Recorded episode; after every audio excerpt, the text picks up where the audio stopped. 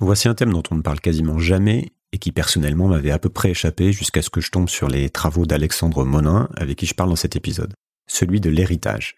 De fait, nous héritons de certains imaginaires, de modes d'organisation et d'infrastructures qui non seulement conditionnent notre présent, mais aussi les trajectoires possibles avec lesquelles il nous faut composer. Et tout ce que nous construisons aujourd'hui sera par ailleurs laissé en héritage aux générations qui viennent, dans un monde qui probablement aura radicalement changé.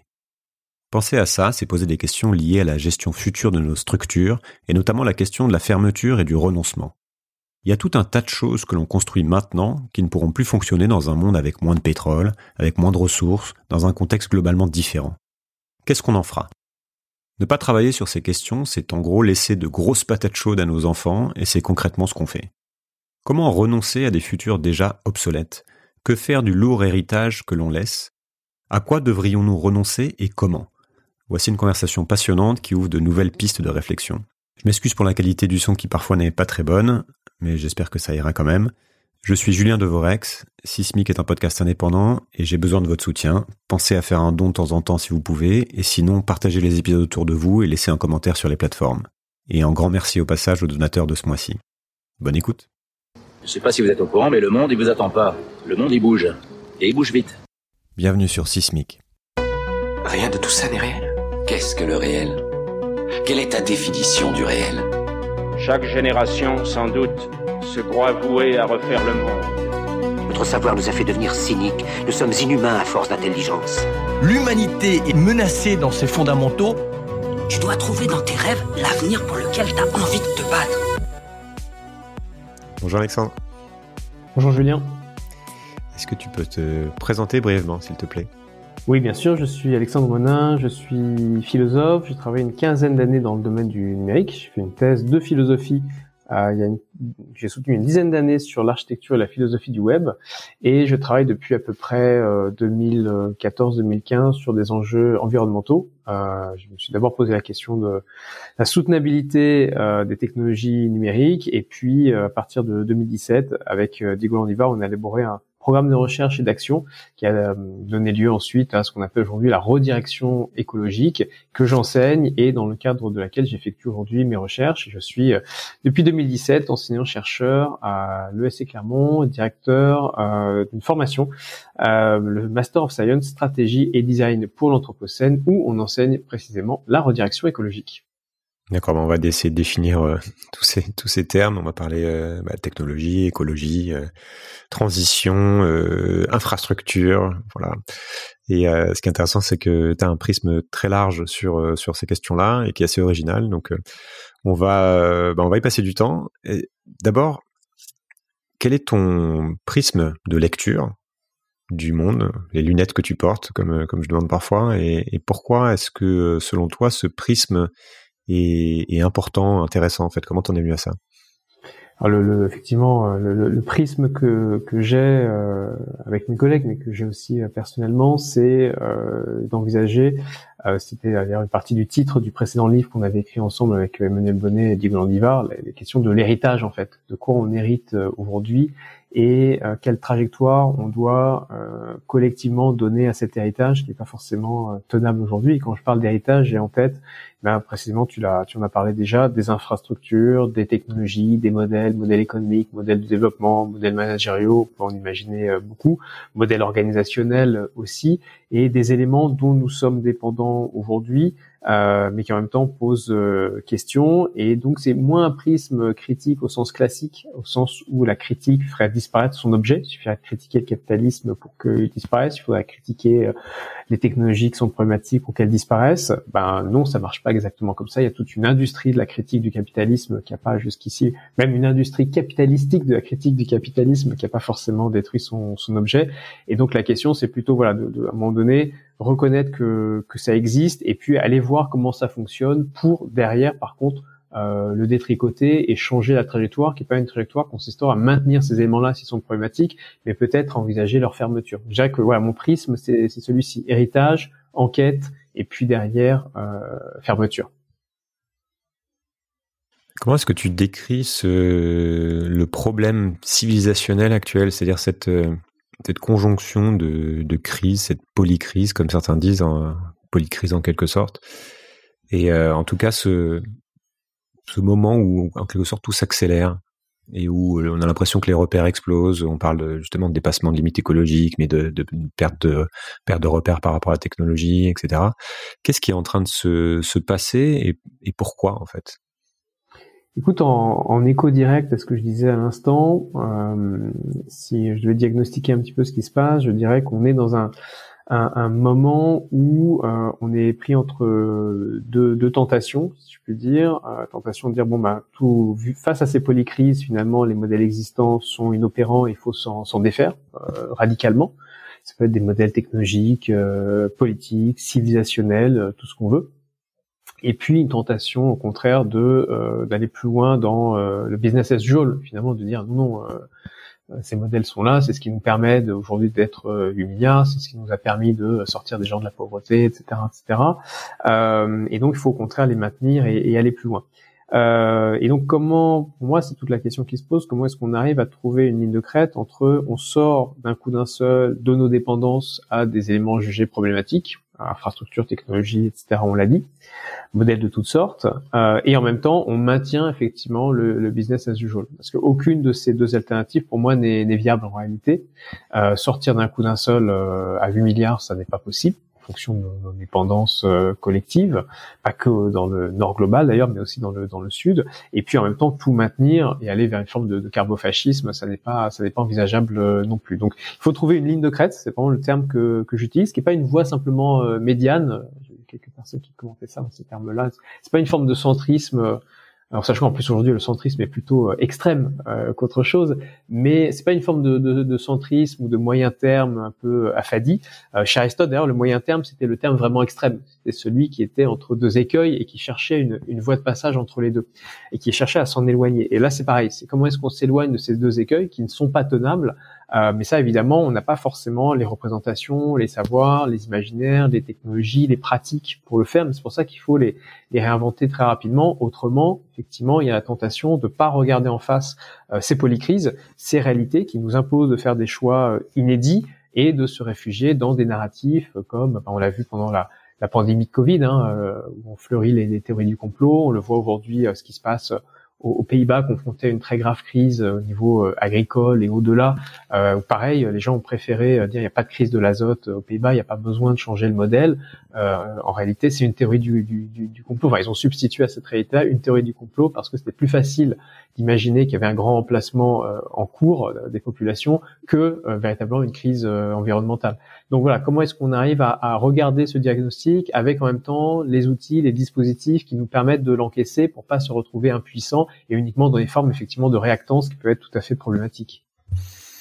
Alors regardons un petit peu plus le, diagnostic. Certains parlent d'anthropocène pour expliquer euh, tout ce qui est en train de nous arriver. D'autres euh, ont parlé du dépassement de, limites, ou alors euh, ça, peut, être le même sujet. Enfin, il y, a, plusieurs manières de, de, décrire ce qui nous arrive. Toi, comment tu le comment tu le décris et comment cette peut-être cette idée d'anthropocène permet de penser de comprendre notre, notre, notre trajectoire et les, et les, problèmes dont on, dont on hérite. C'est vrai que je m'appuie sur cette notion d'anthropocène euh, qui, qui, fait beaucoup débat, hein, qui fait toujours euh, débat aujourd'hui dans différentes communautés. Alors pour préciser les choses, l'anthropocène, c'est ou ce serait la nouvelle époque géologique, alors c'est pas une ère, c'est une époque, c'est plus petit, euh, dans laquelle nous serions rentrés, marqués par les conséquences des activités humaines et industrielles, euh, et qui engendre justement un dépassement en cours des limites planétaires. Alors au départ, l'anthropocène, c'est une notion proposée par euh, Paul Crutzen. Il n'a pas forgé le mot, mais il l'a proposé en ce sens-là, en disant que on n'était plus dans l'Holocène, on était dans une ère nouvelle, euh, marquée justement par de nouvelles trajectoires du, du, système Terre, pour le dire vite. Et en fait, c'est dans la communauté des géologues, ce terme a été euh, développé, mais bien vite, il s'en est émancipé pour désigner justement bah, les conséquences, comme j'indiquais, des activités euh, humaines, et qui marque en fait une ère à la fois de maîtrise, puisque bah, l'être humain ou certains humains en tout cas euh, sont devenus, ou ont fait que tout le monde euh, est devenu euh, finalement une force géologique. L'humanité dans son ensemble, même si elle n'est pas également responsable, est devenue une force géologique. Donc, donc on peut suivre comme ça les, les effets de, de, de, ces activités. mais en même temps, face aux conséquences de cette déstabilisation, nous sommes relativement impuissants si le climat augmente, si les océans s'acidifient, on n'a pas forcément la capacité à maîtriser justement les conséquences de notre action. C'est une ère un peu paradoxale, à la fois de maîtrise et de déprise. et en fait, la notion de limite planétaire, au départ, a été proposée indépendamment de celle d'Anthropocène, mais permet effectivement d'avoir une vision qui dépasse à la fois la géologie, mais qui dépasse aussi le climat, pour envisager justement les conséquences d'activités humaines dans différents domaines. Donc l'acidification des océans, je l'ai dit, euh, la chute de la biodiversité, euh, euh l'azote et le phosphore, etc., etc., mais aussi euh, les, les, les, polluants lancés dans l'atmosphère, la disponibilité d'eau douce. Enfin bon, il y a neuf comme ça limites limites planétaires et qui en fait, c'est ça le point important à garder en tête, définissent des conditions d'habitabilité de la Terre et si ces limites sont remises en cause, si elles sont dépassées, alors on parle de limites ou de frontières, ça peut être des limites ou des seuils d'ailleurs, si ces limites ou ces seuils sont atteints, eh bien ce sont les conditions d'habitabilité sur Terre qui sont euh, mises en cause. Donc c'est une notion intéressante parce qu'elle permet d'embrasser effectivement beaucoup de choses. Euh, elle a été critiquée par les sciences humaines au, titre de euh, la dépolitisation finalement qu'elle engendrerait, c'est l'humanité dans son ensemble qui serait responsable. Alors il y a des débats très intéressants dans lesquels je ne vais pas rentrer. Il y a beaucoup d'alternatives qui ont été proposées à l'anthropocène pour souligner l'importance d'une cause en particulier ou euh, de population particulière. Donc certains ont parlé d'anglocène pour dire que c'était la faute des, des anglo-saxons euh, à cause de la révolution industrielle par exemple. D'autres ont parlé de mm. capitalocène pour dire que c'était la faute du capitalisme. Mais en fait les alternatives, il y en a énormément. Il y en a des centaines maintenant, peut-être 200, mm. quelque chose comme ça. L'extractivisme, etc. Voilà, paradoxalement, plus il y a d'alternatives, plus c'est facile de se référer à la notion de base qui est celle d'anthropocène, mais en comprenant bien qu'elle est grosse de toutes ces controverses et que donc c'est cette notion enrichie depuis une vingtaine d'années à laquelle effectivement moi je me je me réfère. Donc en regardant effectivement toutes ces causes, sont cherchées d'ailleurs à en identifier une parmi les autres. Mais c'est vrai que je préfère malgré tout, notamment parce que le le le, terme qui est souvent opposé à celui d'anthropocène, c'est celui de capitalocène. Je préfère malgré tout parler d'anthropocène puisque ça nous fait toucher du doigt euh, des échelles, notamment des échelles de temps où les problèmes qui se posent se posent désormais qui ne sont pas forcément compatibles simplement avec euh, l'horizon du capitalisme. Comme le dit Dipesh Chakrabarti, le grand historien indien, si on n'avait aujourd'hui qu'un problème de capitalisme, tout irait bien. Ça ne veut pas dire qu'on n'en a pas, c'est pas du tout ma, ma vision, hein, c'est pas l'un ou l'autre, c'est les deux. Mais euh, ce problème de, de, capitalisme nous ouvre justement sur une compréhension euh, des enjeux qui sont les nôtres, qui sont des enjeux aussi planétaires et qui s'étendent sur des périodes de temps. Si on détruit des sols, c'est sur des périodes de temps qui échappent en fait à toute euh, temporalité politique hein, finalement. Et donc la question c'est comment est-ce qu'on arrive à adresser ces questions-là? Et effectivement c'est pas c'est pas évident. Et en tout cas ça se passe pas simplement dans la contestation classique euh, du capitalisme qui est toujours nécessaire mais qui n'est pas suffisante pour affronter ces nouveaux enjeux. Tu peux développer un petit peu un petit peu là-dessus. C'est un point un point intéressant. pourquoi euh, pourquoi elle n'est pas suffisante selon toi?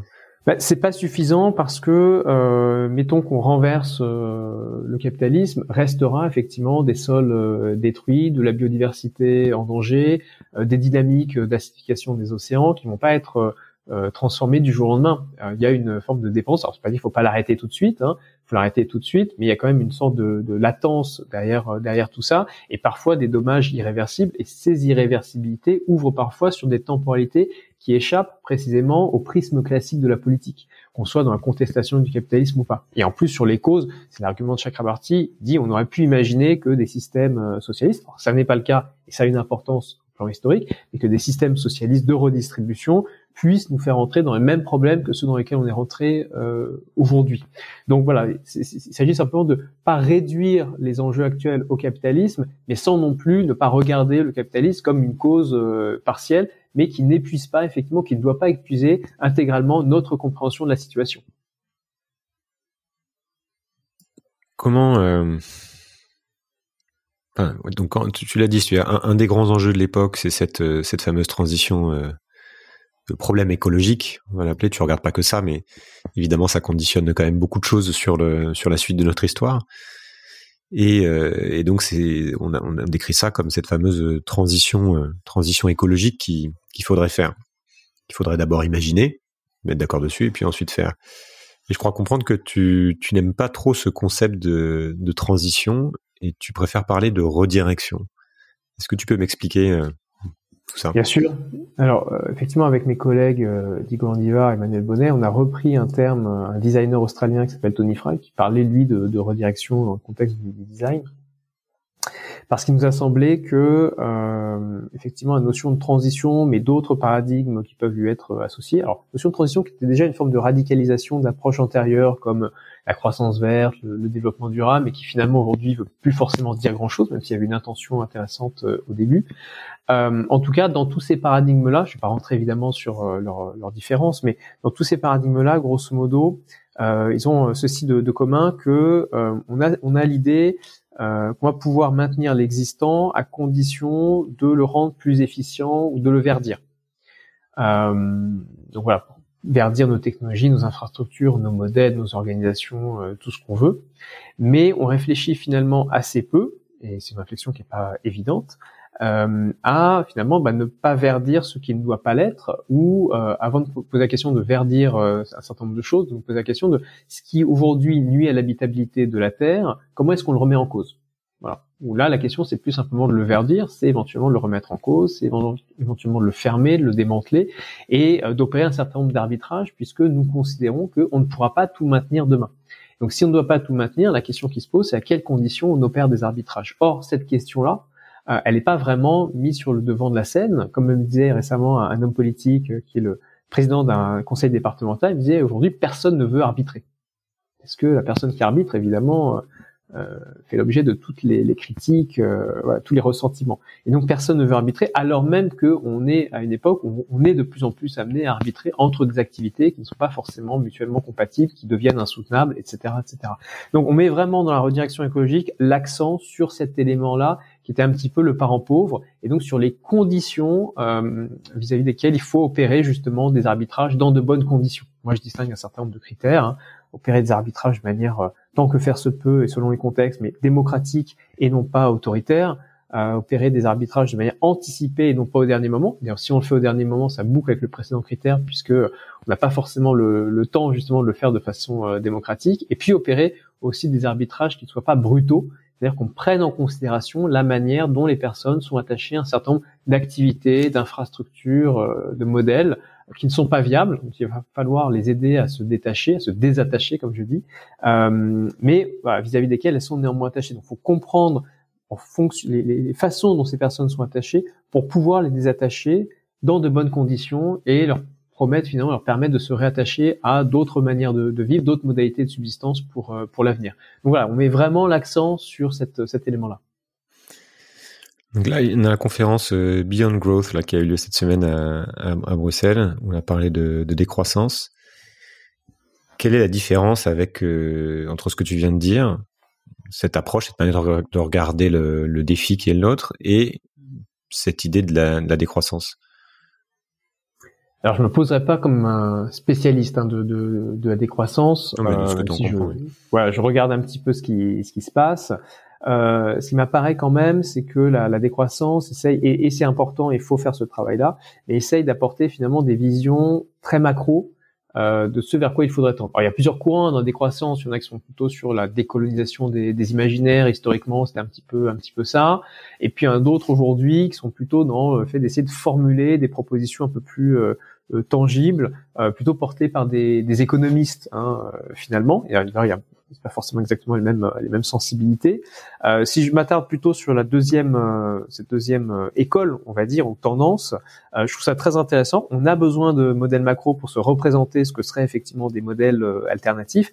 Par contre, la question qui se pose, c'est qu'est-ce qu'on fait de ces modèles macro? Une fois qu'on a produit, que des chercheurs ont produit ces modèles macro, est-ce que ce sont des modèles qui circulent au plan politique? Est-ce qu'ils sont repris? Est-ce qu'ils ont vocation à être opérationnalisés? Moi, ce sont toutes ces questions-là qui se posent. Et c'est vrai que de ce point de vue-là, on fait pas le même métier euh, du point de vue de, de, des gens qui sont impliqués dans la redirection écologique, parce que nous, on va faire des enquêtes, en fait. Euh, on regarde là où l'anthropocène, entre guillemets, fait irruption, dans des organisations, dans des institutions, euh, sur des territoires. Là, euh, dans le pays de Fayence, il y a plus d'eau, donc les maires ont arrêté la construction neuve pendant cinq ans. il y a des lieux où il y a du recul du trait de côte, faut faire évacuer les populations. on a fermé, démantelé l'immeuble en, en, en, Gironde, j'ai plus le, le, nom de cet immeuble fameux en, tête, mais voilà qui a été qui a été évacué. il se passe plein de choses un petit peu partout. Il y a les stations de ski où voilà elles savent qu'il y aura plus de neige demain.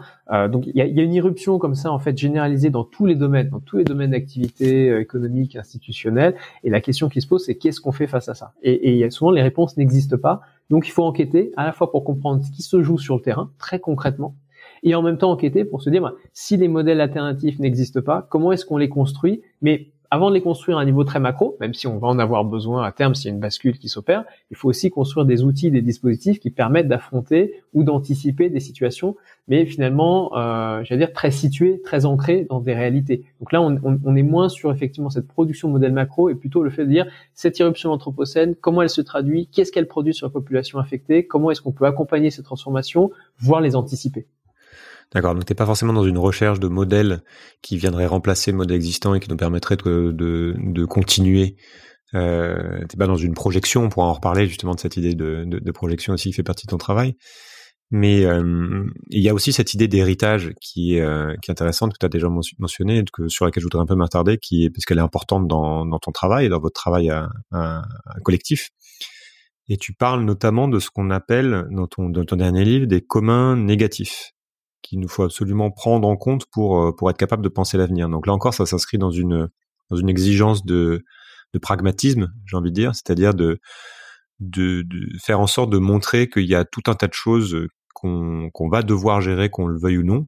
Je sais pas si gérer d'ailleurs c'est le bon mot, mais qui euh, qui sont là, qu'on continue de créer, qu'on continue de mettre en place, et que y compris dans cette idée de transition, si on parle que de transition énergétique, il y a tout un tas de nouvelles structures qu'on veut construire, qu'on va probablement construire, dont on va hériter ou dont les générations prochaines vont hériter.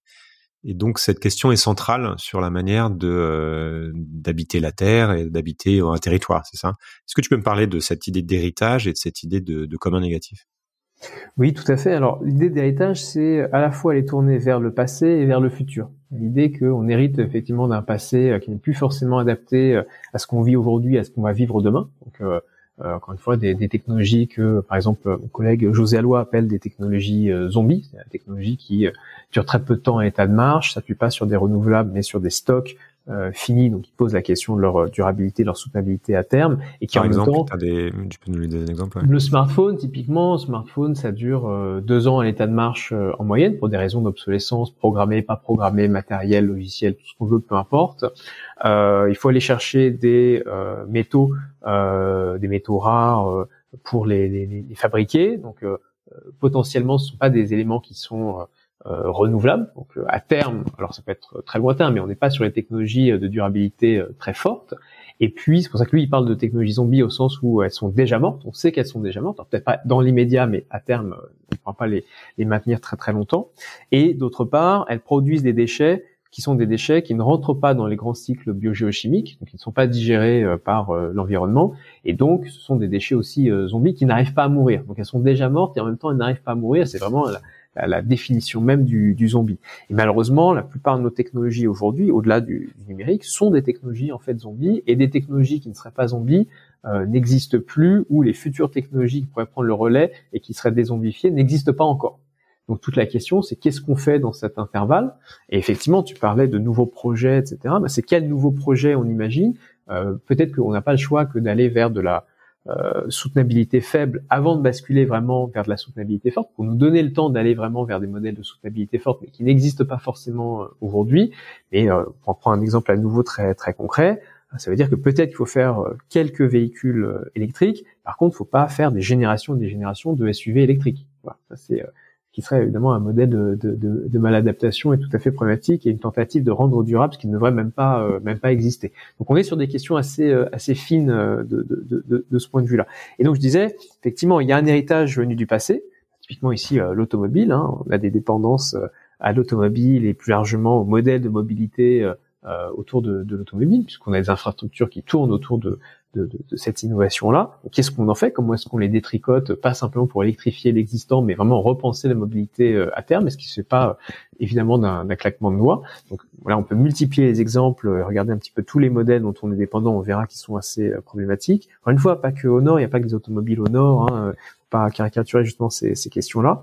A même des technologies au, au, au, sud, et ce serait même un peu euh, raciste finalement de, de penser qu'il n'y en a pas. Quoi. On peut avoir un regard très condescendant sur le Sud et pas comprendre aussi notre propre position euh, qui est en train d'être pas mal bouleversée euh, de ce point de vue-là.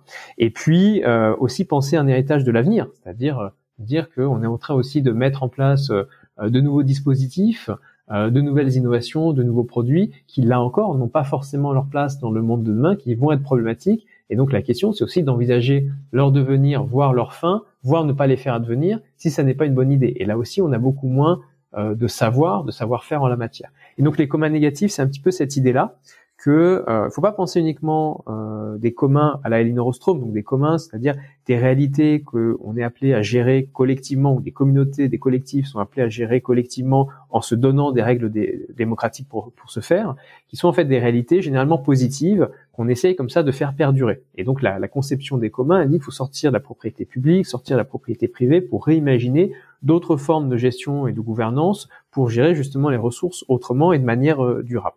Simplement, il n'y a pas que des ressources positives et les communs souvent insistent uniquement sur les ressources positives pour trouver des façons de pas se les pas les accaparer, pas les détruire, euh, mais d'arriver à les maintenir de façon soutenable dans le temps. il n'y a pas que des ressources positives. Demain, on va et aujourd'hui, d'ores et déjà, on hérite aussi euh, de sols pollués, d'infrastructures en déshérence, de rivières qui sont asséchées de nappes phréatiques euh, à la baisse, etc., etc. Et qu'est-ce qu'on fait de ces éléments-là et qu'est-ce qu'on fait alors qu'ils vont se multiplier? Qui va en hériter? Qui va s'en occuper? À mesure que également ils se multiplient Est-ce que c'est uniquement les populations euh, qui sont euh, juste à côté, qui vivent juste à côté de ces réalités-là, ou alors est-ce qu'on trouve un traitement finalement commun à ces, à ces réalités? Premier exemple de commun négatif, c'est celui-ci. Deuxième exemple, c'est de dire en fait, il n'y a pas que des communs négatifs qui ressemblent en fait à des, des communs négatifs qui portent sur eux leur négativité, tels que ceux que je viens de, présenter, mais qu'on pourrait dire justement que le smartphone, comme un élément euh, qui dure deux ans, qui est absolument pas viable du point de vue des technologies, mais auquel on est de plus en plus dépendant, pourrait être vu justement comme une technologie absolument pas soutenable et donc, d'une certaine manière, comme un commun négatif. On pourrait dire, je pense que ça fait partie des, des luttes actuelles, que la 5G, on a vu la contestation avant la pandémie de, Covid, euh, n'est pas forcément quelque chose de, de, de, de viable, y compris d'ailleurs économiquement pour les, ces opérateurs. Mais euh, on pourrait parler aujourd'hui également des méga-bassines. Il y a toute une contestation justement des méga-bassines euh, au nom de la maladaptation finalement qu'elle viendrait euh, incarner. Euh, et donc l'idée de les faire reconnaître comme des communs négatifs, c'est une manière de politiser ces réalités-là pour leur donner une autre trajectoire et peut-être dire que bah, il faut pas forcément les multiplier, il faut pas forcément les faire advenir, il faut peut-être démanteler celles qui sont qui existent aujourd'hui, alors que c'est vu parfois comme des solutions pour l'avenir. Donc c'est de repolitiser finalement toutes ces entités pour arriver à leur donner une autre trajectoire. Qu'est-ce qui fait qu'on systématiquement, parce qu'on peut le faire, on va le faire? C'est quoi cette dynamique là? C'est une très bonne question. Moi, j'ai connu ça en recherche. Je l'ai pas dit, mais euh, j'ai travaillé trois ans dans un grand centre de recherche en informatique qui est INRIA euh, en France, entre 2014 et 2017. effectivement, ce qui m'était apparu, c'est que dès qu'il y avait la possibilité de faire quelque chose, un projet, même un projet un peu absurde, euh, c'était l'opportunité de, le faire en fait. Il fallait que tout advienne à la réalité.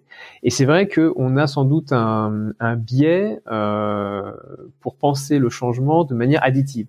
Alors il y a des travaux en sciences cognitives que je cite d'ailleurs dans mon dernier livre, ce qui est un peu inhabituel parce que euh, même si j'ai étudié pas mal la philosophie de l'esprit quand j'étais jeune, euh, je me réfère assez peu aux sciences cognitives, mais ce sont des travaux très peu réductionnistes et qui envisagent qu'il y a plein d'autres facteurs institutionnels, culturels, etc.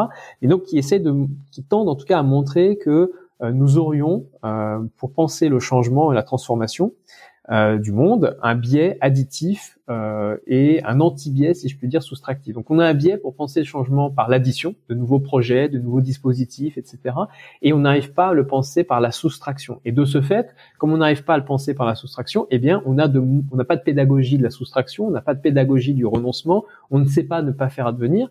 Et d'ailleurs, il n'y a pas d'incitation à le faire. Si je reprends mon exemple des chercheurs qui sont censés aujourd'hui euh, innover, puisque la recherche et l'innovation euh, vont de pair, y compris dans les intitulés ministériels, euh, eh bien tout est fait pour justement un financement par projet et que on valorise sa carrière avec de nouveaux projets. mais à aucun moment on se pose la question de la validité de ces projets, de leur pérennité, de leur bien fondé. En fait, c'est le projet qui est à lui-même euh, sa finalité. Et ce sur quoi on est évalué, c'est pas les conséquences du projet, c'est sur le fait de décrocher un projet. Donc toute sa carrière, elle va passer par la nouveauté. Et à aucun moment, finalement, on se pose la question de savoir si c'est une bonne idée, si c'est pérenne. Euh, et ça rejoint un petit peu un processus dans le champ scientifique sur lequel je reviens un petit peu également dans mon livre, qui est par exemple une survalorisation des résultats positifs et une sous-valorisation, voire une dévalorisation des résultats négatifs, qui au contraire peuvent nous dire, bien, telle piste qu'on envisageait comme étant une piste viable, on apprend qu'en fait elle ne l'est pas. Donc ça coupe comme ça une branche en disant mais en fait on ne veut pas aller dans cette direction, on a des éléments qui nous permettent d'en attester. Eh bien des publications qui iraient dans ce sens jusqu'à il y a peu n'avaient pas forcément de euh, destination en termes de euh, journaux pour les publier. Euh, ça a été créé, ça a été mis en place. Donc de plus en plus on essaie de donner de la visibilité aux résultats négatifs, mais évidemment les résultats positifs ou supposés tels ont beaucoup plus d'importance que les autres. Donc là encore, on est pris là-dedans. Il y a toute une culture à partir de ces biais-là qui s'est solidifiée avec le temps. Et puis tu as aussi une mécanique euh, presque économique qui, euh, qui, est derrière ça, c'est-à-dire qui, euh, qui fait que à la fois dans les dans la manière dont les entreprises fonctionnent, effectivement, on va valoriser l'initiative, on va valoriser la nouveauté, la, la recherche de, de nouvelles manières de faire les choses. Et puis il y a les promesses de, de croissance économique derrière, qui, auxquelles euh, euh, à peu près tout le monde doit se doit se plier en fait. Ça fait partie des règles du jeu.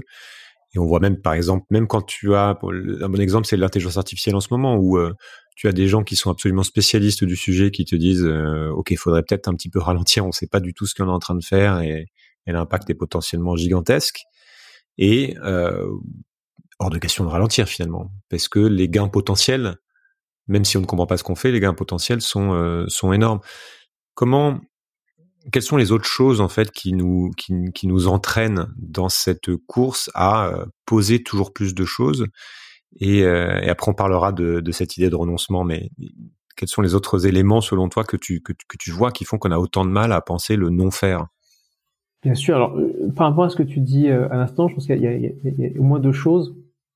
Le fait d'être quand même pris dans ce paradigme de la destruction euh, créatrice euh, qui, est, qui, est, très important, hein, ce paradigme de, de l'innovation qui remonte à Schumpeter, dont maintenant on a sans doute une version un peu euh, affadie, parce que Schumpeter, il mettait plein de mise en garde à côté de tout ça, donc c'était quand même une vraie, une vraie réflexion. Aujourd'hui, c'est plutôt l'idée que voilà, il y a des, il y a des lieux qu'il faut disrupter, euh, des domaines qu'il faut disrupter avec de l'innovation, et puis c'est comme ça qu'on va créer de la, enfin détruire, recréer, détruire, recréer de manière un peu, un peu mécanique. Donc on, on, on, est aussi dans cette euh, dans cette culture-là. Et d'ailleurs, c'est pour ça que nous on parle pas de, moi je parle pas de destruction, mais de renoncement pour interrompre aussi ce cycle-là de la création-destruction euh, continuelle, euh, où la destruction met pas fin au cycle, mais en fait elle contribue à le relancer. Et je pense qu'aujourd'hui on est même dans un paradigme un petit peu différent. Tu parlais justement de l'intelligence artificielle en disant il y a des potentialités, et c'est à cause de ces potentialités qu'on n'arrive pas à le fermer.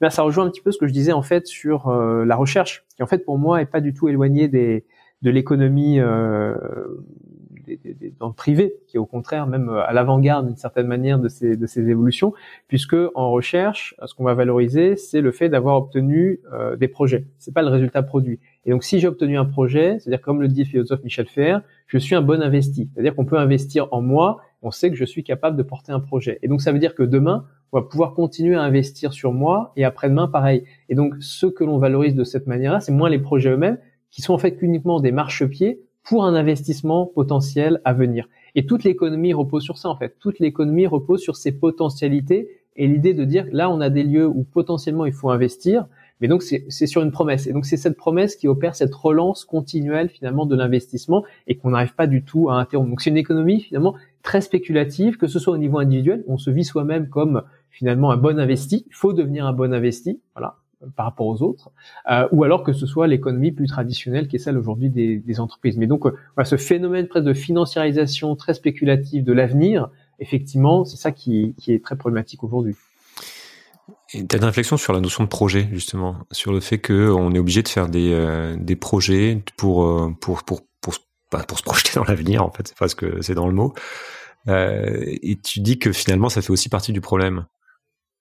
Oui, tout à fait. Alors ça, c'est notamment quelque chose qui est porté par euh, euh mon collègue euh, Emmanuel Bonnet, mais tous les trois avec Diego Andiva, on a un peu une critique comme ça sous-jacente du, projet. C'est cette idée effectivement que tout devient euh, tout devient un projet. Avec le rapport au futur, le rapport à l'avenir est totalement conditionné par cette notion de, de, projet et donc par la promesse finalement qu'engendre cette notion de, de, projet. On revient sur ce que je disais tout à l'heure.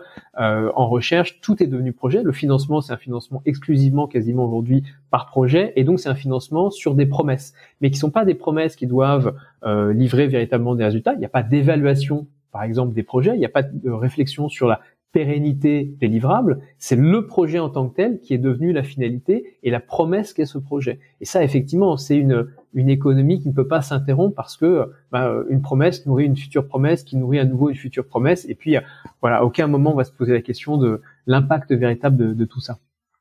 Alors parlons un peu du renoncement.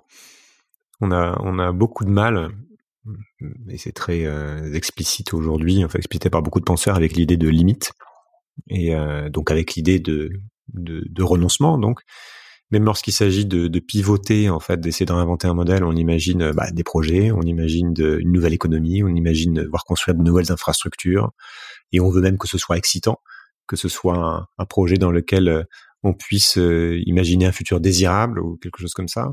On parle de progrès toujours, même parfois de, encore de développement. à quoi il faudrait renoncer fondamentalement. Et, euh, et, et qu'est-ce que tu comment tu penses toi cette idée de cette importance de l'idée de, de, de, renoncement? Et pourquoi c'est si dur? Alors moi je la, je la pense d'une manière euh, faut le dire d'emblée euh, non morale.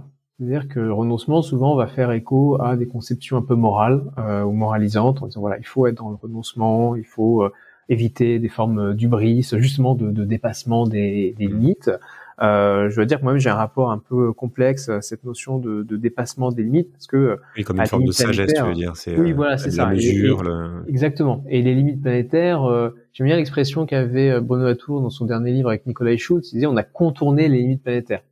À partir du moment où on a contourné comme ça les limites planétaires, on ne sait pas si c'est un dépassement, un dépassement partiel ou autre c'est compliqué en fait de plus les dépasser ou les contourner. Donc c'est sûr qu'il faut opérer des dépassements, des, des renoncements pardon dans cette perspective-là, parce qu'on peut pas continuer à le, à le faire.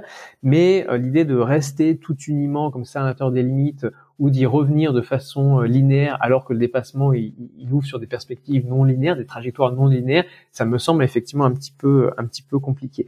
Cela étant dit, euh, je parlais d'arbitrage tout à l'heure, on peut envisager la notion de renoncement en lien avec cette question d'arbitrage, de fermeture, etc.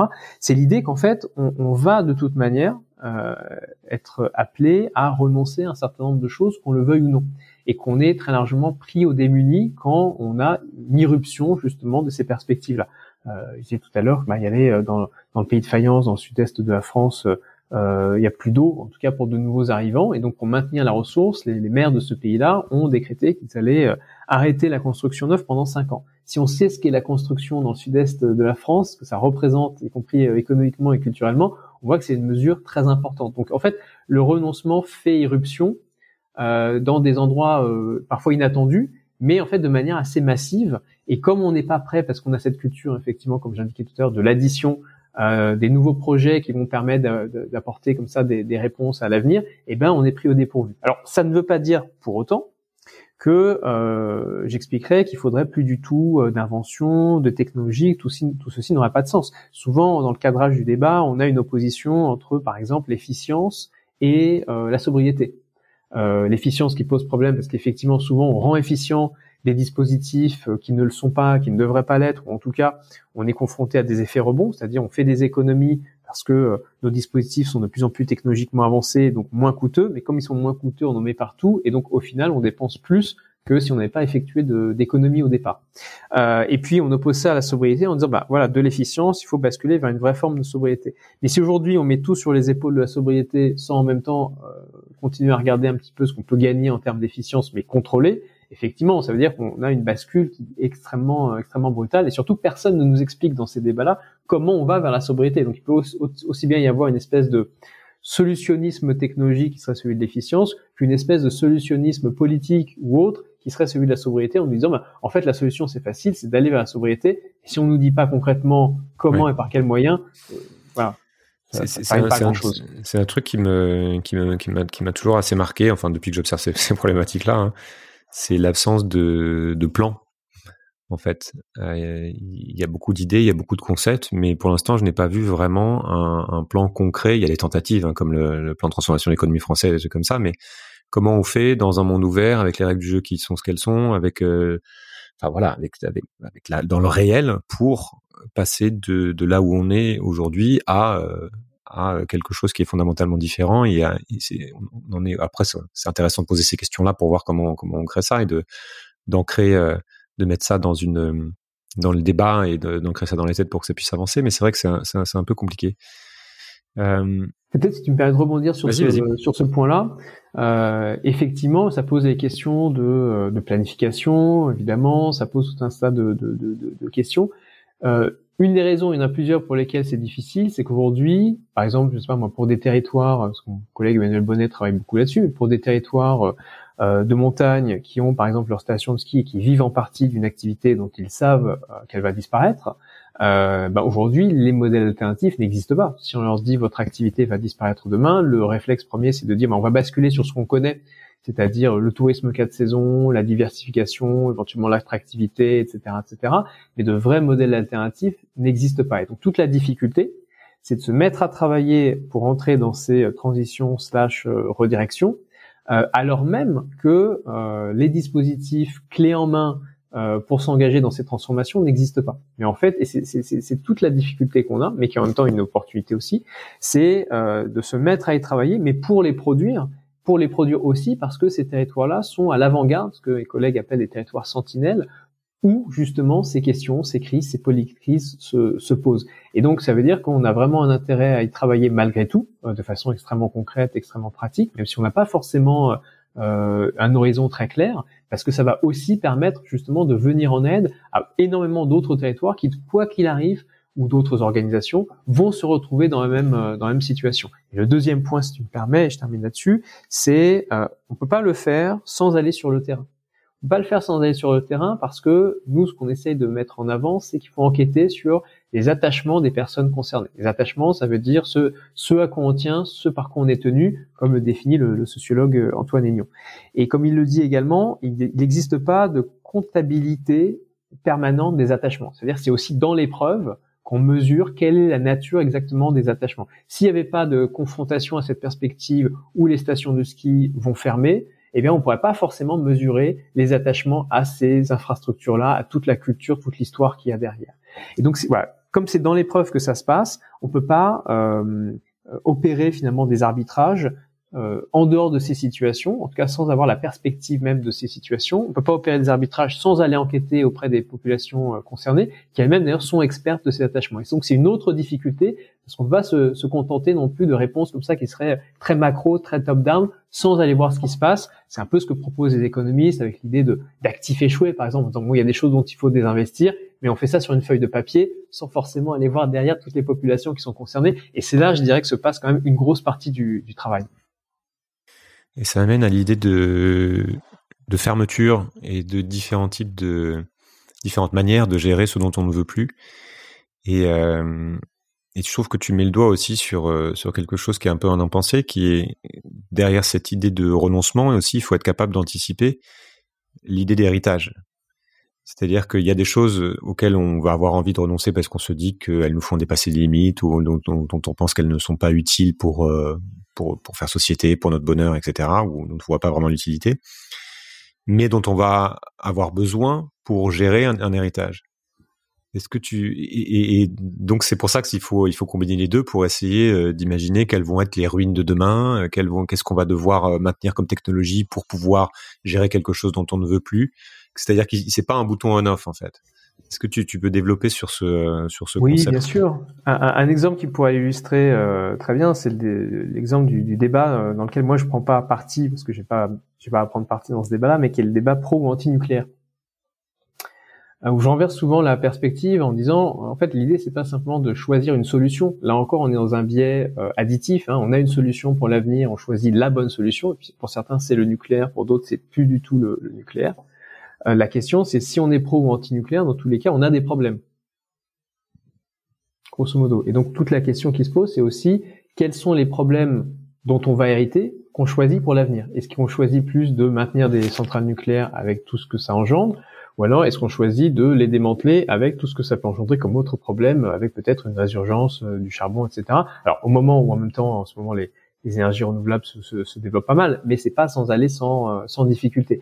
Donc c'est ça aussi, c'est, c'est l'idée qu'on pense toujours à se choisir des, des problèmes, des solutions pardon, qui vont faire disparaître les problèmes, alors qu'en fait il faut choisir le problème qui va être le mieux gérable ou traitable à l'avenir, effectivement, dont on va hériter, et on va hériter d'un certain nombre de choses, et qu'est-ce qu'on va vouloir piloter euh, à l'avenir? Est-ce qu'on va pouvoir piloter euh, des centrales ou d'anciennes centrales, ou alors les conséquences de euh, une bascule hors du nucléaire plus plus rapide. Moi, je sais pas, je, je, suis pas là pour donner ma réponse, mais en tout cas, on peut cadrer le, le problème tout à fait différemment de la manière dont on le cadre habituellement. effectivement, dans ce cas-là, on choisit l'héritage qu'on va laisser demain, mais qui va pas être un héritage uniquement euh, sémillant, positif, mais aussi un héritage négatif et de contraintes, de responsabilités, etc., etc. Donc c'est vrai que envisager les choses sous cet angle, c'est très très différent de la manière dont on les envisage habituellement.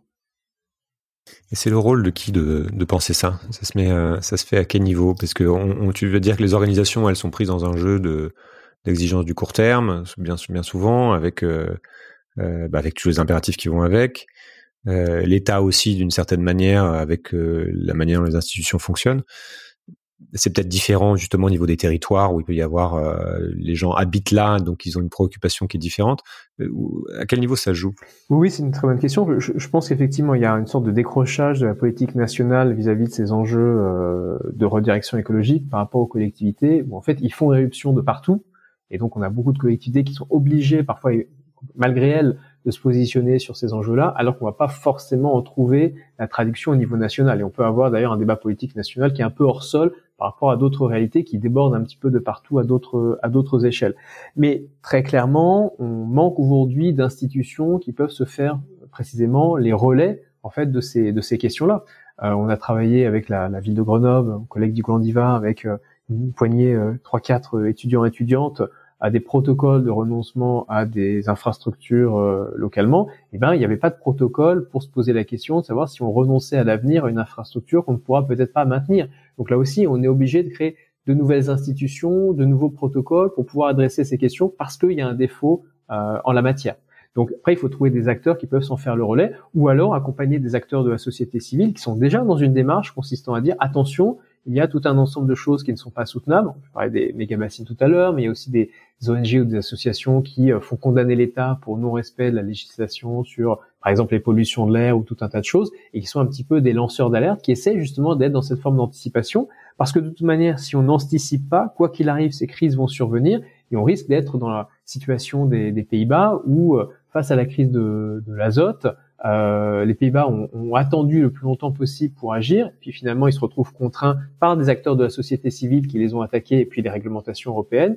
Euh, le gouvernement prend euh, annonce un plan en, en 2022 euh, pour 2030, et euh, ce plan aboutit à une réduction de grosso modo 50% du cheptel et à une fermeture partielle ou complète de 60% des exploitations agricoles de ce pays, qui est par ailleurs le deuxième exportateur euh, au plan économique, enfin agricole, au plan mondial. Donc c'est une activité économique centrale euh, pour lui, derrière les États-Unis, mais pour un équivalent de 0,42% du territoire américain. Donc on imagine à quel point c'est de l'agriculture intensive. Et là, on touche au cœur économique de ce pays, mais avec des arbitrages qui évidemment se font pas dans la douceur, et ce qui engendre derrière une réaction politique extrêmement euh, virulente, avec après en plus deux trois années de, de pandémie de, de, Covid, beaucoup de théories du, du, complot qui ont circulé, et donc voilà, qui amènent à de nouvelles théories du complot face à ces enjeux environnementaux. Euh, et donc on aboutit à une situation politique qui est très difficilement gérable. Donc c'est ça aussi qui est intéressant, pas uniquement comme un laboratoire de la redirection au sens où tout se passerait bien, mais comme un laboratoire qui montre que plus on va attendre pour faire des arbitrages, parce qu'évidemment, effectivement, anticiper ou faire des arbitrages à temps, c'est ça aussi qui est compliqué. C'est pas juste le fait de faire des arbitrages, c'est de les faire de façon anticipée pour pas se retrouver acculé, contraint et devant un mur, que ce soit un mur d'ailleurs physique ou un mur juridique. Euh, mais si on ne les fait pas, si on attend, eh bien, on se retrouve dans des situations politiques extrêmement dégradées et auquel cas, auquel, enfin, euh, dans ce cas, il est très difficile de, de faire face. Donc, ça aussi, c'est un avertissement, y compris cette fois-ci à une échelle macro, à l'échelle d'un pays tout entier, pour les autres gouvernements, mais aussi les collectivités et tous les acteurs qui sont concernés par ces questions-là. Tu as des exemples euh, en, France? C'est-à-dire qu'est-ce que euh, qu'on devrait commencer à, fermer ou qu'est-ce que ce à quoi on devrait renoncer, ce qui, que tu vois vraiment clairement euh, tourné mal entre guillemets si on le si le si c'est pas fait? Alors il y a au moins deux exemples que je peux mentionner. Il y a déjà l'exemple des Pays-Bas alerte en France parce que ce qui se passe en Bretagne, les zones Natura 2000, l'azote, les phosphates, ça pourrait évidemment ressembler aux Pays-Bas dans, dans quelques années ou dans quelques temps. En tout cas, les Pays-Bas pourraient être un laboratoire qui anticipe sur ce qui va arriver dans certaines régions, en particulier la, la Bretagne. C'est regardé de près. Euh, mais je pense aussi à un autre exemple qui est celui du, du ZAN, du zéro artificialisation nette, où là on met des, des quotas d'artificialisation euh, des sols, parce qu'on sait que si on artificialise tout, on va avoir des, des, problèmes. Je parlais tout à l'heure justement des sols qu'on détruit, qui mettent des milliers d'années finalement à être euh, régénérés. Euh, si on détruit les sols, ben, c'est notre capacité à subsister tout simplement qu'on détruit. Donc on, on, inscrit dans la loi des limites. Alors c'est du zéro artificialisation nette et pas brute, mais on inscrit quand même des limites. Et ce qu'on voit, c'est que c'est très très mal vécu par les, les, les collectivités, euh, précisément parce que ça les amène à basculer d'un modèle de développement qui passe justement par l'aménagement, par la construction, etc., à une économie alternative qui n'existe pas encore, qui n'est pas encore euh, en place. Donc là, on est dans l'anticipation, mais du coup, c'est très mal vécu. Euh, et il y a une tentation forte de détricoter euh, le ZAN. Et nous, on travaille par exemple avec des acteurs aujourd'hui dans les collectivités pour montrer qu'on peut vivre entre guillemets un ZAN heureux pour éviter justement ce détricotage parce que c'est une mesure qui n'est même pas encore assez ambitieuse sans doute aujourd'hui, mais qui est absolument euh, nécessaire. On voit bien qu'il y a beaucoup de conflits autour de ces enjeux-là. Et c'est quels sont les, les, types de résistance euh, par rapport à ça? Et tu, je voudrais qu'on ait sur le protocole de renoncement sur lequel euh, tu travailles, avec peut-être quelques exemples concrets qui vont permettre d'illustrer le, le, type de résistance. Et aussi la, que tu illustres la différence entre protéger, limiter, maintenir, désinvestir, démonter, tu vois, parce que c'est assez subtil finalement. Oui, tout à fait. Alors les les, les résistances. Euh, euh, paradoxalement, j'aurais, j'aurais du mal à, j'aurais du mal à en parler. Ce que je disais tout à l'heure, c'est que personne n'avait intérêt euh, à arbitrer, à être celui qui va arbitrer. Il y a une difficulté qui est, euh, qui est liée à ça. Il peut y avoir des résistances euh, qui sont évidemment liées au, bah, aux, aux, attachements, au fait que si on ne propose pas d'alternative et qu'on a un impératif d'écologisation, ça ne peut pas marcher. Ça ne peut pas marcher de façon hors sol euh, peut pas marcher en disant bon bah votre activité elle est, euh, elle est pas la bonne, elle est polluante, elle est problématique, mais on n'envisage pas finalement la suite. On propose finalement une forme de, de désattachement, mais sans réattachement derrière. Parce que comme comme pour le ski par exemple, c'est un bon exemple. Oui, voilà, comme pour le ski. Si on allait juste pour dire, dire aux gens en fait votre activité n'a plus de sens. Euh, alors il y a deux possibilités. Vous arrêtez et que la, la conversation s'arrête là, débrouillez-vous euh, à l'avenir, ça, passerait effectivement assez mal. Ou alors on vient les voir et on leur dit un petit peu à la mode euh, euh, du, du, du, plan de transformation de l'économie qui appelle à ce qu'il y ait beaucoup beaucoup de, de nouveaux paysans qui, qui s'installent. On dit bah, c'est pas grave sur ce territoire-là, ils vont tous devenir euh, paysans et paysannes. Et là en plus ça peut venir en, en conflagration, j'allais dire presque direct, avec des mémoires euh, de gens qui étaient autrefois des, des, ruraux, dont les familles étaient rurales. Et si on leur dit redevenez paysans alors qu'ils ont connu ce que c'était au début du siècle, avant, c'est pas du tout une réalité euh, sémillante. Euh, là, il y a, y, a, y a, une vraie difficulté. Donc, on peut pas arriver et dire aux gens voilà ce que vous allez faire sans débat, sans démocratie, sans qu'ils soient impliqués dans justement ces plans de transformation. Donc là aussi, c'est une autre difficulté de surtout pas le faire de façon euh, de façon hors sol. Et nous, ce qu'on qu'on essaye de faire dans notre travail, c'est justement de permettre à des acteurs qui voient bien dans un certain nombre de secteurs ces renoncements vont intervenir. L'anthropocène fait irruption, de travailler en fait sur ces questions-là d'anticiper ces transformations et donc d'apporter des réponses avant que ce soit les crises ou les polycrises qui se généralisent, parce que de toute façon elles vont survenir. Et si on arrive et qu'on est tout nu face à la survenue de ces crises, ou si on arrive et qu'on a des protocoles, on sait comment agir, on sait former, etc., c'est pas du tout la même histoire qu'on raconte derrière. Donc ça, c'est extrêmement, extrêmement important. Je reste un peu là-dessus pour, euh, enfin, sur le, le concret, c'est-à-dire qu'on a, on a l'impression. Euh après, je sais que c'est une question d'échelle, mais justement, ça va être intéressant de, de regarder à quelle échelle ça joue. On a l'impression, d'être face à un, bulldozer qui, continue d'avancer coûte que coûte. Là, je regardais une projection sur la, production de plastique qui devrait quadrupler euh, ces 20 prochaines années, alors que le truc est déjà saturé. Tu dis, ok, t'imagines les, les conséquences que ça va avoir, puisqu'on continue d'être un peu sur cette exponentielle. Hein. Et euh, j'ai changé, par exemple, avec une, personne euh, sur LinkedIn qui est venue commenter sur un de mes posts pour qui euh, inévitablement, parce qu'on a des postes notamment sur la décroissance, il disait mais en fait inévitablement puisque puisqu'on était un puisqu'on est incapable d'arrêter, euh, bah, il faut continuer d'accélérer, voire même d'accélérer jusqu'à euh, la conquête spatiale. Enfin, sur une espèce de, de truc comme ça. C'est notre seul échappatoire parce qu'on ne peut pas renoncer. On ne renoncera pas. Soyons euh, soyons réalistes. Euh, there is no alternative. Tu vois, il n'y a pas d'alternative. Évidemment que personne ne renoncera. Euh, à cette, cette quête de croissance parce que les structures ne le permettent pas, donc autant accélérer. Voilà. Et puis on voit aussi plus prosaïquement, donc tu disais la difficulté pour ne serait-ce que les stations de ski près de chez, près de chez nous, juste à embrasser le problème, à embrasser, les, accepter l'éventualité que d'ici dix ans, il puisse, il, puisse manquer de neige. On met encore ça largement sous le tapis un peu partout. Euh, pareil, tu vois, est-ce qu'on peut arrêter le développement de l'IA, de la 5G, euh, des, autoroutes, de, des projets de déboisement, etc. Comment Je voudrais revenir vraiment sur le, concret. Où est-ce que ça se, où est-ce que ça se passe? Par quel biais ça Enfin, quels sont les leviers? Est-ce que c'est, est-ce qu'il y a une chance que ça se fasse, si tu veux, au niveau mondial, au niveau européen, au niveau national? Est-ce que c'est forcément au niveau d'une, d'une mairie? Toi, qu'est-ce que tu vois bouger qui te fait dire que euh, que ça va dans le bon sens et que les protocoles sont en train de mettre en place? Euh, Voilà. Qu'est-ce qui existe dans la loi chez nous? Alors écoute, c'est, une, c'est une, évidemment une très bonne question, une question très très difficile. Premier point, je dirais, euh, c'est que euh, les politiques qu'on, qu'on voit actuellement, sont moins des politiques qui vont dans un seul sens. On pourrait dire ça, hein, c'est la continuité du néolibéralisme, ça nous entraîne vers le pire, etc. Et c'est en partie vrai, hein, évidemment. Euh, mais ce qui est encore plus difficile par rapport à ça, c'est qu'en même temps, ce sont des politiques souvent qui sont contradictoires. C'est-à-dire qu'à la fois, il y a des politiques très anti-écologiques qui sont, qui sont mises en place, et puis en même temps, on voit sur euh, les tendances plus longues, euh, en lien par exemple avec la stratégie nationale bas carbone, avec des éléments comme ça un peu technocratiques, mais qui euh, pèse sur euh, le développement des lois euh, à l'avenir des, des, transformations des réglementations. Je pense à l'exemple aussi au niveau européen de l'abandon de la commercialisation des moteurs thermiques en 2035-2036, enfin une mesure qui est quand même qui a un certain, certain impact. il y a aussi des mesures voilà qui sont qui sont prises et donc c'est d'autant plus difficile que tout ça manque de lisibilité. Euh, et c'est ça aussi qui fait que les réponses euh, face à ça sont compliquées parce qu'on peut avoir des restrictions euh, d'un côté et puis en même temps de l'absence de restrictions de l'autre, être dans des perspectives totalement contradictoires et vis-à-vis desquelles il est difficile de faire sens. Donc c'est pas seulement que tout va d'un seul, dans un seul sens qui est un sens négatif pour l'environnement, mais que c'est en fait c'est illisible. Voilà, c'est illisible et du coup on sait pas trop comment se, se positionner, comment comment agir. Ça je c'est le c'est le premier point. Le second point, c'est qu'effectivement euh, il faut euh, commencer à expérimenter très concrètement, mais on a les chantiers aujourd'hui pour le faire. Hein, il y a beaucoup d'exemples qui, l'appellent, euh, des euh, protocoles de, moi j'appelle ça désattachement, mon collègue Diego appelle ça renoncement, protocole de fermeture, on choisit le terme qu'on veut, on a un vocabulaire assez riche en la matière, mais qui permettent justement d'expérimenter sur ces, ces, ces, cas très précis, très concrets, mais qui font irruption un petit peu partout. Euh, voilà, il y, y, a matière justement à déployer ça, mais on n'a pas la connaissance, on n'a pas la culture, on n'a pas les savoirs, les savoir-faire pour faire face en fait à ces cas. Et donc on est obligé de, de s'outiller euh, très très rapidement.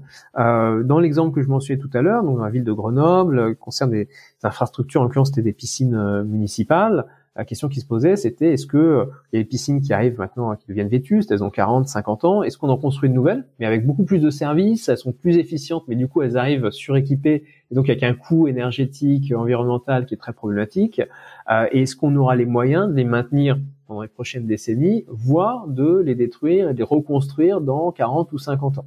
La réponse, très vraisemblablement, est que, euh, est que non. Là aussi, si on suit la stratégie nationale bas carbone, le simple, fin, le simple fait même de maintenir toutes les infrastructures existantes, en particulier dans le domaine sportif, où c'est quand même extrêmement euh, développé, n'est pas forcément possible ni euh, envisageable. Donc, comment est-ce qu'on arrive collectivement à poser cette question en mettant en avant des enjeux de justice sociale, de justice environnementale, etc., en associant les personnes qui sont concernées, donc les usagers, les usagers, mais aussi les personnes qui vivent, par exemple, d'infrastructures comme celle-là. Donc, dans cet exemple, il y avait les piscinistes, euh, les chauffagistes, les plombiers, des gens auxquels on va pas forcément a priori penser, dont on va pas forcément se soucier, mais qui professionnellement, voilà, euh, vivent aussi de l'existence de ces infrastructures. Donc, faut bien savoir qu'ils existent, s'en occuper, leur offrir des, des, perspectives. Donc, comment est-ce qu'on arrive à factoriser finalement les attachements divers et variés à ces infrastructures-là? Comment est-ce qu'on arrive aussi à amener des populations, non pas simplement à être consultées pour dire, bah, voilà, on compte éventuellement y renoncer, on compte les maintenir, mais la décision est prise. Maintenant, on veut juste au travail, comme dans les processus classiques de participation, mais vraiment collectivement arriver à délibérer, à enquêter en fait sur ces questions-là. Et donc, ce qui a été mis en place, c'est un protocole de, renoncement où il y avait une enquête par des citoyens, des citoyennes de la ville pour savoir si oui ou non on allait euh, répondre à cette question par la positive ou par la négative ou apporter d'autres réponses. Et donc, parmi les réponses alternatives, c'était de dire ben, quels sont les attachements fondamentaux, apprendre à savoir nager par exemple pour les euh, euh, population euh, les plus fragiles économiquement, qui peuvent pas forcément emmener leurs enfants à la mer, en vacances, etc. C'est aussi une question de, de sécurité hein, qui se joue derrière ça. Est-ce qu'on a forcément besoin d'une infrastructure pour ça? Ah non, on peut peut-être sécuriser des plans d'eau, se débrouiller autrement, etc. En tout cas, proposer d'autres types de réponses. Donc, ce qui est intéressant là-dessus, juste termine sur ce point-là, c'est que euh, au départ, je crois que les autorités ne voulaient pas euh, que ça s'appelle protocole de renoncement. Ils pensaient que c'était les gens n'allaient pas suivre. Et en fait, le résultat de ça, c'est que les gens ont suivi. Et donc, quand on invente justement des dispositifs qui permettent de travailler proprement sur ces questions, on se rend compte que c'est faisable. Et à partir du moment où on se rend compte que c'est faisable, eh bien, plein d'autres acteurs qui sont confrontés soit au même problème avec d'autres infrastructures ou les mêmes, soit sur des questions qui sont relativement proches, se disent, ben, en fait, ce qui était impensable, c'est-à-dire qu'on aille politiquement sur ces questions-là, devient en fait pensable, actionnable, et donc on crée des précédents qui sont de ce point de vue-là extrêmement importants. C'est ça qu'on doit faire aussi, c'est créer ces précédents et après monter en échelle, évidemment. Qu'est-ce qu'on fera de toutes ces ruines? Si tu si on se projette euh, dans un monde euh, qui euh, va vers une descente énergétique ou pas, enfin c'est une hypothèse hein, qui, qui me paraît plutôt crédible, hein, mais qui fait qu'on va pas pouvoir ou de ressources qui fait qu'à un moment donné, euh, peut, être à court terme, peut-être à plus plus long terme, mais on va pas pouvoir maintenir toutes ces infrastructures. C'est quoi? Ça donne un espèce de, de, futur à la Blade Runner avec des, des, ruines qui sont vraiment des ruines et qui qui se délitent. ou, comment tu vois les choses en fait? Est-ce que ça deviendra finalement une occupation euh, du, euh, de, bon nombre d'entreprises et ça sera repris par le capitalisme qui en fera quelque chose pour euh, recycler ça? Tu vois, ça touche à la question justement du recyclage, est-ce que ça, peut être un business? Est-ce que aussi le modèle actuel est capable de s'emparer de ça? Et de et d'en faire quelque chose alors, je pense que très clairement, hein, dans Héritage et fermeture, donc le, précédent livre écrit avec Emmanuel Bonnet et Diego Landivar, euh, dans le chapitre de, Diego, il revenait sur le fait qu'il y avait déjà des modalités de fermeture qui étaient celles du capitalisme. Il n'a pas attendu pour euh, démanteler, il n'a pas attendu pour, pour avoir euh, déjà ses propres modalités de, de, de, fermeture. Ce qui est un petit peu différent dans ce dont on parle aujourd'hui, c'est que ce sont des fermetures, des démantèlements, des renoncements qui sont motivés pour des, des questions de viabilité. Il y a quelque chose qui n'est plus viable au plan environnemental, il faut y renoncer. Et justement, Ici, je pense qu'il ne faut pas du tout être naïf en se disant qu'on a forcément un coup d'avance sur euh, le capitalisme ou disons plus largement le business as usual. Je crois qu'on a, souvent un coup de retard en fait. Hein. ne faut pas se, se, leurrer, y compris quand on est euh, théoricien. Euh, penser qu'on est à l'avant-garde de, tout. On décrit aussi des phénomènes. On est un peu à la traîne. On essaie de comprendre ce qui se passe. Et d'ores et déjà, il y a effectivement des gens qui théorisent que la fermeture peut devenir un nouveau paradigme du, capitalisme. il il faut pas du tout se cacher derrière son petit toit en disant non non c'est pas possible, euh, c'est pas envisageable. Je pense qu'effectivement, il en fait il va y avoir un conflit politique autour de la définition de ce qui est viable ou de ce qui ne l'est pas. Je prends un exemple dans le livre, hein, je prends celui d'une chercheuse Kazia Paproki sur les côtes du Bangladesh, où on a une économiste qui dit ben non il faut évacuer euh, les côtes du Bangladesh parce que euh, ça va être inondé demain par le réchauffement climatique, la montée des eaux, et donc il faut abandonner l'agriculture sur les côtes. Hein. Et puis des gens qui expliquent, mais en fait non, des paysans qui, qui essaient de produire une autre expertise avec euh, des associations, des chercheurs, etc., qui disent mais pas du tout. En fait, le vrai problème, c'est pas une cause globale qui est le réchauffement climatique, la montée des eaux, ce sont les activités anthropiques qu'on y fait, la, culture de la crevette, tout un tas de choses qui effectivement contribuent à l'érosion de ces, de ces territoires. Ils disent voilà, si on construit des canaux, si on fait ceci ou cela, on va pouvoir pérenniser cette forme d'agriculture. Il n'y aura pas besoin de la fermer. Donc de plus en plus, je pense qu'il va y avoir des conflits effectivement autour de la définition de ce qui est viable et de ce qui ne l'est pas et des trajectoires qu'on va donner à un certain nombre de, de réalités. Donc la fermeture en elle-même n'échappe pas forcément par définition effectivement à l'emprise du capitalisme. C'est là où on a besoin de repolitiser euh, la question et c'est un petit peu le, le sens aussi de, de mon livre. C'est le, le, le, premier point. Euh, et donc euh, et euh, le, le, deuxième point là-dessus, c'est que euh, effectivement des, des, ruines, des friches, des éléments comme ça peuvent tout à fait donner lieu à des reprises qui sont des reprises effectivement capitalistiques ou du business as On parle beaucoup des, des, friches aujourd'hui, mais une friche pour euh, un, euh, un, promoteur euh, immobilier, ça peut être une opportunité euh, folle. Donc il y a un enjeu aussi à se positionner pour interrompre ce cycle destruction, création, mais aussi d'évaluation, revaluation dont je parle un petit peu dans le livre. D'évaluer quelque chose, en faire une friche, laisser une ruine derrière soi, ça peut être tout à fait une nouvelle opportunité de développement et donc la question, c'est pas uniquement de penser ces ruines-là, c'est de penser l'interruption finalement d'un cycle de développement, d'un cycle de, de, de revaluation euh, et quels finalement quels sont les, les garde-fous qu'on met en place pour euh, opérer cette interruption. Euh, je pense notamment à la question euh, là de, de, de du, du, du, rétrofit, de la rénovation des, des, des bâtiments. si on ne repense pas l'économie plus générale de l'immobilier, sa financiarisation, on aura des prises effectivement pour basculer vers une économie qui puisse être de la construction, mais de la maintenance et de la réhabilitation. Mais on est quand même pris dans une logique de financiarisation qu'il va falloir aussi arriver à démanteler d'une manière ou d'une autre pour éviter d'être dans cette relance perpétuelle. Donc là, effectivement, ce sont des chantiers extrêmement urgents auxquels il faut, euh, il faut se, se coller euh, très concrètement. Et malheureusement, on n'est pas assez à y travailler encore.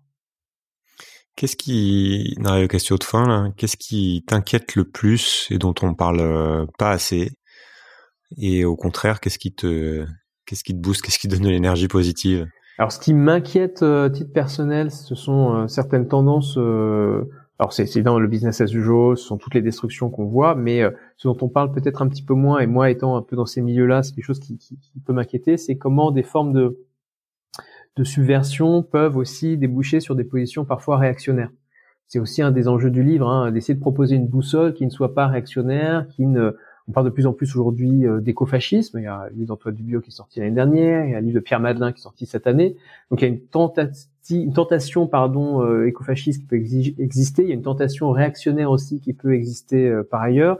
Et donc moi, mon, mon souci, c'est effectivement, c'est de proposer une boussole euh, qui soit rétive à ce type de tentation de récupération. C'est qu'on défende pas entre guillemets l'environnement, mais ça veut pas forcément dire grand-chose. Mais au nom de positions réactionnaires euh, qui peuvent mobiliser, mais qui me semblent problématiques sur le long terme. Donc, arriver à proposer des positions qui soient clean, si je puis dire, de ce point de vue-là, ce qui n'est pas du tout aussi simple qu'on peut le, le, penser, je crois.